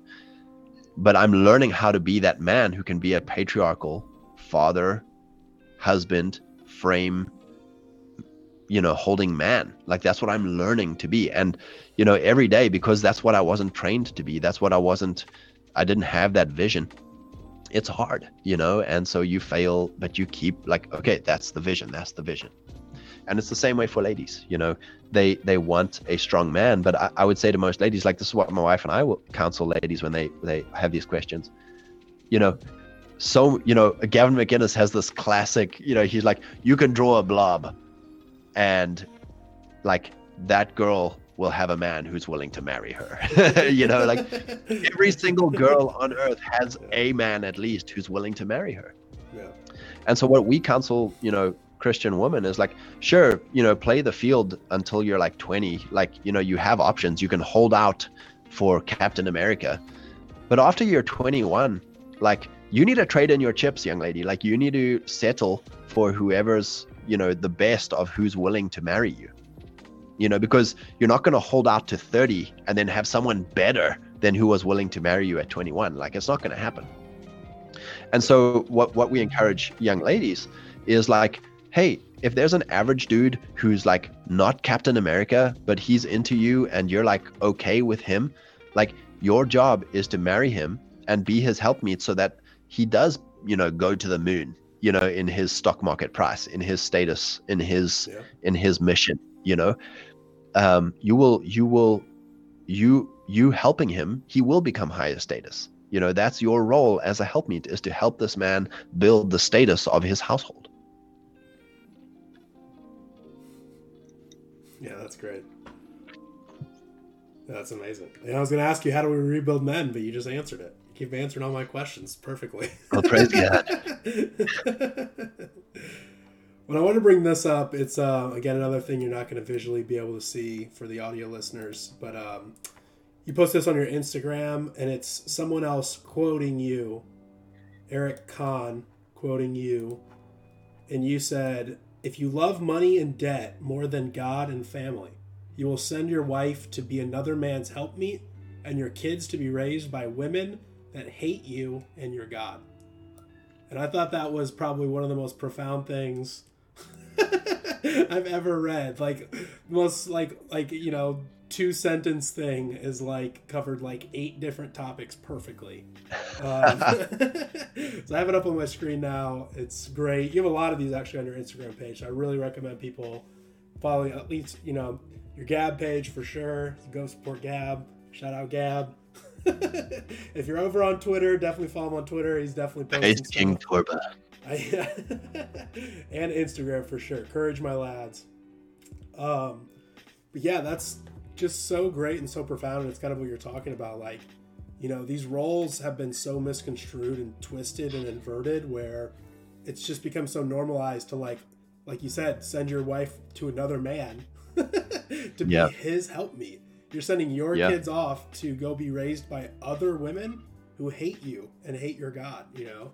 And 10 years Yeah. ago, you could you would have said that and people would have called you crazy. And at this point, Yeah. I don't know if they can.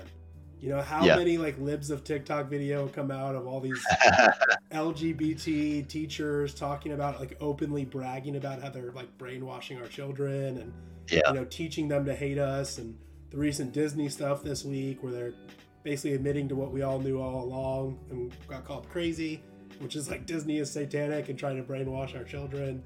You know, it's like at this point, like you have to be dumb or a liar to not see like how Yeah. evil this system is that we have where women just abandon their kids at a school basically as like Yeah. a daycare that indoctrinates them to hate us to hate their mom to hate their ancestors to hate their culture to hate their religion and their faith and we're all just acting like it's a good thing or that it's not Yeah. a, it's not a big deal and you're crazy if you point out that it's a bad thing or if you think that it's a bad thing Yeah. it's like you're the problem um, yeah but then the, the, the start of that phrase is like the, the catalyst of it all, right?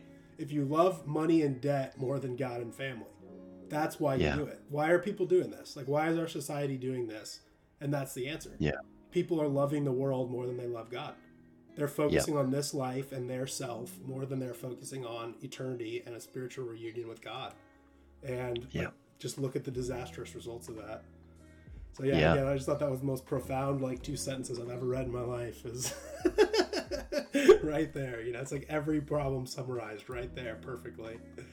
Um, and you touched on this too. I was going to ask you um, kind of a two part question. And you touched on both of these: is is comfort a good thing, and is suffering a good thing?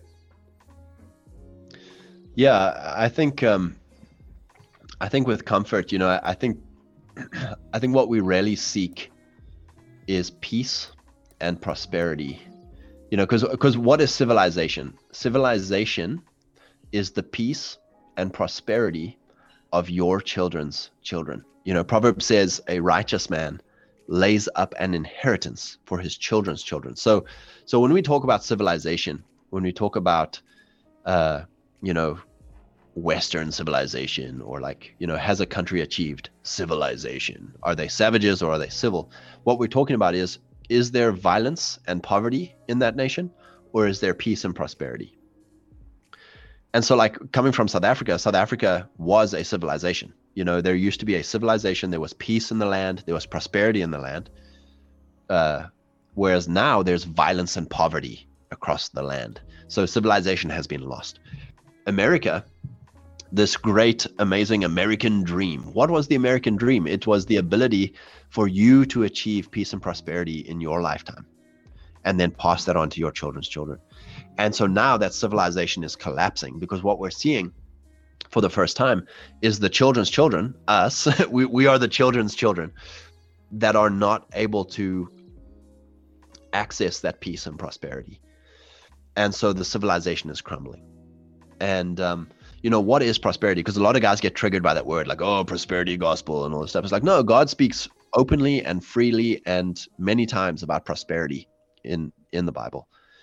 And prosperity is the ability to to live well off of one father's labor. In other words, can a father have a family, a household on his work? You know, can your work provide for your wife, your children, your household?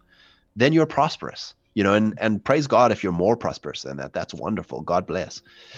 But that is the baseline of prosperity. Can one man, one man's work support his family and lay up an inheritance for his children's children? And then peace, you know, is there violence in the land? Is there corruption? Is there lying? Is there injustice? Then there's no peace. There's no peace.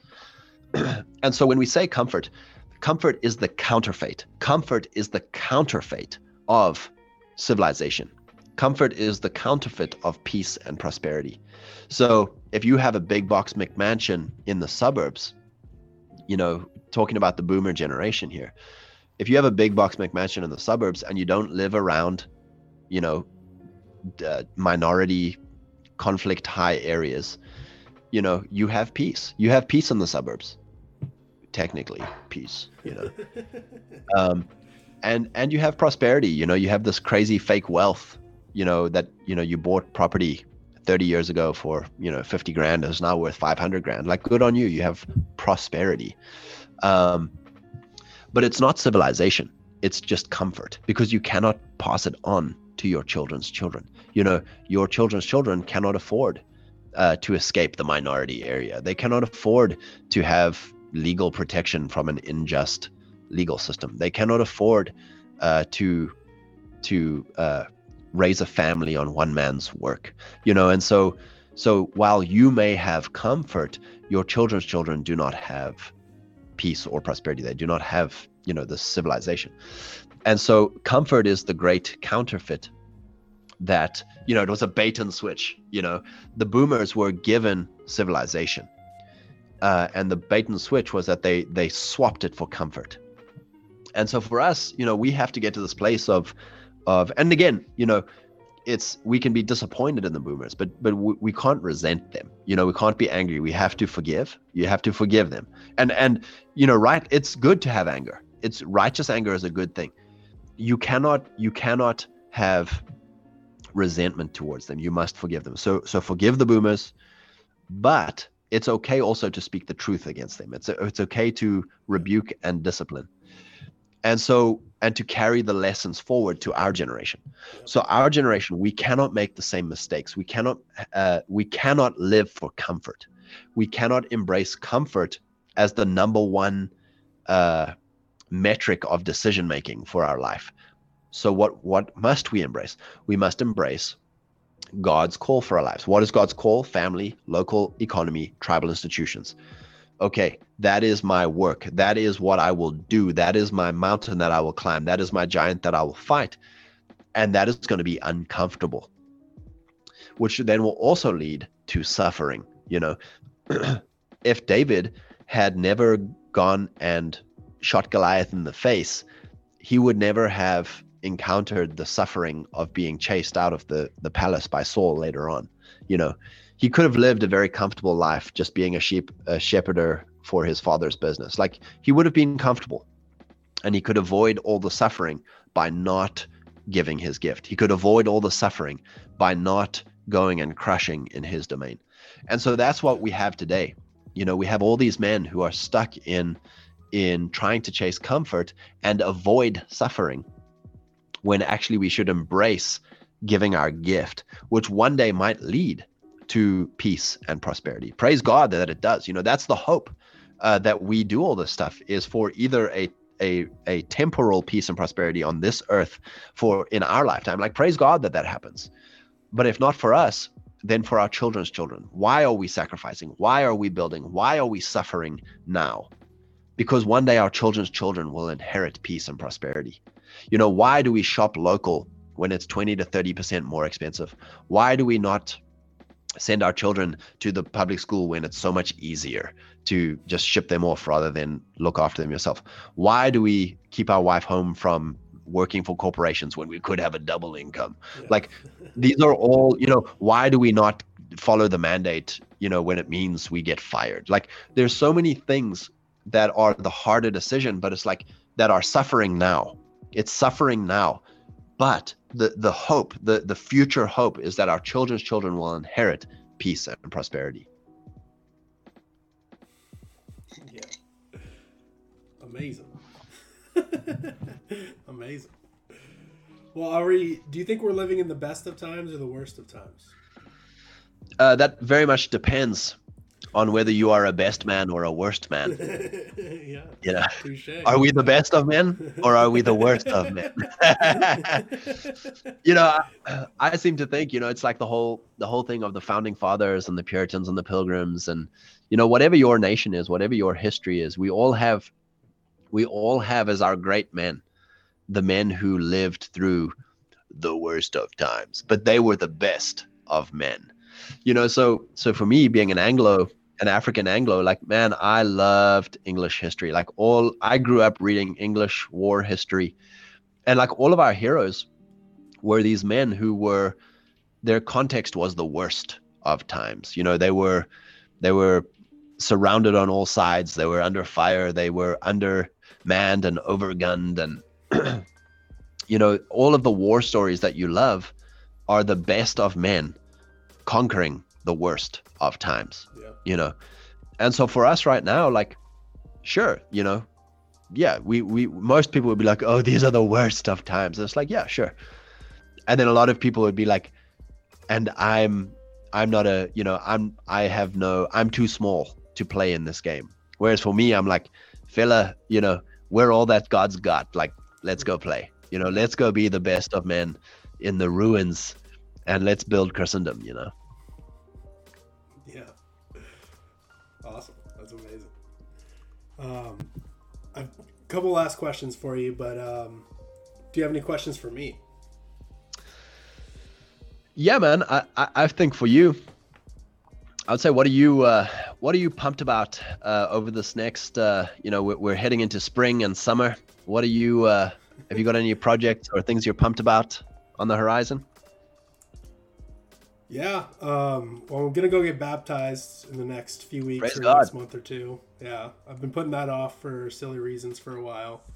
Um, I got a new job, so it's figuring out this nice. new job, and Um, it's basically it doesn't actually require require, but it's basically requires me to learn Spanish. Um, Very cool. so I'm like really getting into like learning Spanish. Yeah. yeah. Hola, ¿cómo se llama? oh, bien too. Yeah. And then uh, my coworkers, I have to learn it because I'm going to be the boss eventually of a landscape company. Not the Awesome. boss, but you know, one of the three project managers. Of you know, there's three crews kind of, and Yeah. everyone there speaks Spanish, and about 13 ish, 13 or 14 of the 20 guys only speak Spanish. Yeah. so in order to be the boss, like not only is this a new job that I have to like learn everything about um, and learn how to become a boss kind of mindset, Yeah. but I also have to like aggressively learn Spanish so that I can like actually communicate with these people. Um, Yeah. But it's pretty good, and they like have respect to me because I'm, you know, nice and goofy, and they can see that I'm trying to learn. I'm not just ignorantly being like, "You can learn English." you can learn what I say, Bucko. You're in my country. It's like no, like that's just cool. Like I want to learn your language. It's you know, it's really fun. It's cool. Like it's good to know. Um, so that's that's kind of my summer is learning not only how to, you know, learning this job and learning how to become a, a like you know basically like a supervisor role at this job, but then also like Yeah. learning an entirely new language so that I can do that all successfully. Awesome. Um, so that's like my summer. That's like what I just got hired to do this spring and summer, and then potentially beyond. You know, um, so that's immediate. And then I'm also trying to learn how to grow food. I'm gonna start growing uh, fruit trees that I'm basically like Very cool. gonna learn how to grow from seed or like from. I'm gonna buy some that are like a foot tall or two feet tall. Yep. Um, and basically just like grow them in my apartment for like five or Yeah. ten years from now. Yeah, just keep them all in pots. Yeah, yeah. So I'm gonna kind of build a makeshift green greenhouse too. Very cool. So that's kind of my summer project. Um, and I'm in an I read, right uh. I read David the Goods. Uh, I bought his book on uh, on seedlings and uh, uh, propagating and stuff. I found that very helpful. So I, I, we, we need to compare seeds on Instagram. Um, I put a bunch of uh, I put a bunch of uh, plums and cherries and apples and uh, peaches. I think uh, all in the freezer uh, over the winter. So uh, I'm gonna plant them out now this spring. So yeah, we'll we'll compare seeds. Are you uh, growing zones six or five? Yeah, Six. six. Yep. Yeah, I'm seven. Seven's a good one to be in. Yeah. Uh, thankfully. it's kind of like the best of all the worlds in uh, seven. Six is really good too, though. Six is a good one. Um, Yep. Yeah, so I'm new to all of this. I'm a born and raised city boy who didn't focus on anything that mattered. so I've spent the last like two or three years like reading about everything and learning about and watching podcasting. So I have all this Yeah. knowledge, but I don't have any of like the practical No, you do. part, you know. So now it's trial and error time. I uh, Yeah. two years ago, my first apartment here in Nashville, they had raised beds out in front, and they had two that were like occupied, and then one that like wasn't. So I just like went to the store and like bought some seeds, and just like threw them in the dirt. Like it was so dumb. Like I just did not know what I was doing. I was like, oh, might as well. Like no one's using this, you know. Yeah, exactly. And basically, I just grew bird food or squirrel food because I didn't get any of it. It's just like out in the open in this apartment complex, and like anything I was like the things I were growing just like rotted and got eaten. Yep. so it was a learning. I learned, you know, you got to have netting and protection, and and, And a rifle. yeah, yeah. So I learned what not to do. It was a good learning Yeah. experience from that. So I haven't like actually had a good, real, serious attempt at it yet. Um, but I'm gonna start. It's like I'm. Yeah, I praise kinda God, bro. A few streams ago, it's like time to stop making excuses. Like, oh, I live in an apartment, so I can't. It's like, well, I think it'll be really fun for you as well because you do have a bit of a media kind of uh, uh, porthole that a lot of people will watch you do this through. So my wife and I, man, we put everything like we put everything of our homesteading slash gardening journey on on YouTube, and I was like, oh, that was embarrassing. We made like all our mistakes live, and then you get all these people who are like, I've been gardening for 50 years. Uh, here's your problem, and you're like, oh, thank you, sensei. Yeah, bro, that's exciting, man. Just go exactly like the more stuff you do. You know, my wife was actually just out on the deck today, uh, seeding a bunch of of things, and uh, we were just saying how uh, you know fun it's been like all the mistakes we made last season, and then all the mistakes we made before that, and then all the mistakes we, you know, like every season you're like, man, like look how much we've learned and look how much we've done, and you know it you can only do that when you start, you know. And I, th- I feel like so many people are just afraid of starting because we know nothing, you know. And you watch these YouTube dudes who are like, "Here's my beautiful sweet garden," and you're like, "Oh, my thing died." yeah, what do I do? I don't. It didn't turn out how the YouTube video did. It didn't turn out Yeah. how the book said it would. You know. What Yeah. do I do now? That's why I like Good um, and Wranglerstar because they really Yeah. are like basically like for dummies. It's like okay, like you know, here's a common mistake. I've made this mistake before. Don't do that. And it's Yeah, they're not pretentious. They're not pretending to be yeah. like better than you, and I'm the expert, and you're the the noob. Yeah. And it's like that. It's like it's like they're like pretty humble about like I've made this mistake Yeah. in the past. Like let me give you some advice. Don't do this. Don't buy this. You know, don't waste your money on this. Don't waste your Yeah. time on this. Whereas sometimes you can find these people it's like great advice. It's a, truly it's like great advice, but it's like so I did this and it worked out perfectly and it's like, well, I did that and it didn't. So Yeah, what now? Uh... Exactly. yeah, it's like the joke I always say is like I've I've listened to like this whole podcast series about how to like build fences and various types of fences, and it's like man, I could tell you how to build fences very well, but I have not built a fence ever in my life. I have not put up Yeah. fence posts ever. Like I know what to do. I know what materials to buy. I know how to do barbed wire, chain link, you know, all these different types. I can tell you all about it, but have I done it? No. Will I ever do it? Hopefully, you know, maybe. Yeah. Like, but it's like at some point you have to stop just pretending you're doing something meaningful by like learning, like watching someone do it or learning about Yeah. it. That's good. That's useful. That's the first step. But you then have to like go do it too, you know? yeah, So I'm at that point where it's like, all right, it's time to put up or shut up and go do it, you know? yeah. Praise God, bro. Yeah. so that's my that's another summer project I have. Yeah. Awesome. My boy Demon Hunter Bear in the chat says Yo Tango El Gato and El, en los pantalones, which means I have a cat in my pants. so you might want to get that. You might want to take it out. I don't know what it's doing there. If it's That's supposed to be hilarious. there, if it's an accidental uh, cat in your pants, but yeah. that is hilarious. Yeah. Um, and then before my final question for you, do you want to give like your plugs, your shout outs to the people? Yeah, um, yeah. On Twitter is where I uh, I feel like I'm I'm what's the word? Making important important thoughts on the world, but I, yeah. actually it's uh, it's just banter with the lads. um, yeah, so so uh, really enjoy just uh, reaching out with guys on Twitter and um, uh, you know making connections on Twitter. Uh, it's been a really great uh, tool. You know, just meeting up with guys in, in person has been wonderful, and, and having phone calls with guys. So uh, yeah, praise God. Uh, link up on Twitter and then YouTube. Yep, my wife and I have a, a, a channel together called Scott and Kelly, um, where we share all our, our homesteading and and just our lifestyle stuff. And then um, I live stream. I try to live stream uh, Monday to Friday, uh, usually 4 p.m. EST.